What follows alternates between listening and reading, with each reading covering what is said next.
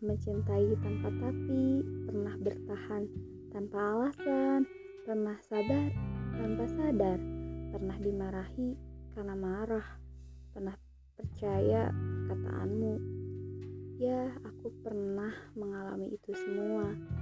Dan pada akhirnya sikapmu meragukan dengan melepaskanku tanpa pesan. Kedatanganmu bercanda, tapi kepercayaanku sungguh nyata. Mencintai dengan sederhana, namun yang didapat hanya kekecewaan. Memutuskan melepaskan, memutuskan melupakan. Nyatanya memang belum sempat memiliki. Menyakitkan bukan? Namun memutuskan untuk menjauh itu keharusan karena luka kecewa yang didapatkan tidak layak disebut cinta. Sadar diri, sadar posisi. Walaupun tak bersatu, semesta tetap bersaksi bahwa mengharapkanmu itu pernah. Dan sekarang lagi di fase males memulai hubungan, males mencari orang baru, males membuka hati dengan beralasan pernah percaya tapi dihianati. Terima kasih.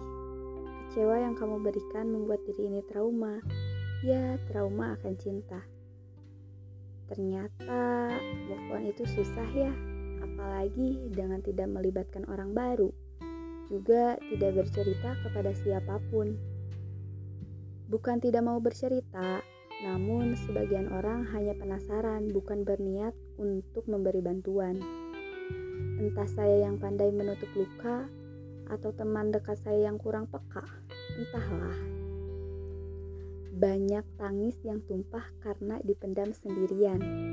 Seandainya kamu tahu hancurnya aku kala itu, mungkin kamu akan terdiam mendengarkan ceritaku. Proses move on berat ya.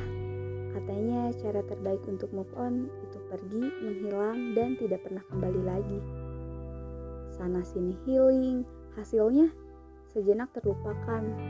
Ketika pulang ke rumah tetap teringat tapi jika nanti tatapanku kepadamu sudah tanpa sebuah harap, atau mungkin ketika berbincang kepadamu suaraku tidak bergetar, bergetar karena menahan tangis. Percayalah, itu sudah sepenuhnya move on darimu. Tapi untuk sekarang tunggu saja, karena masih dalam proses.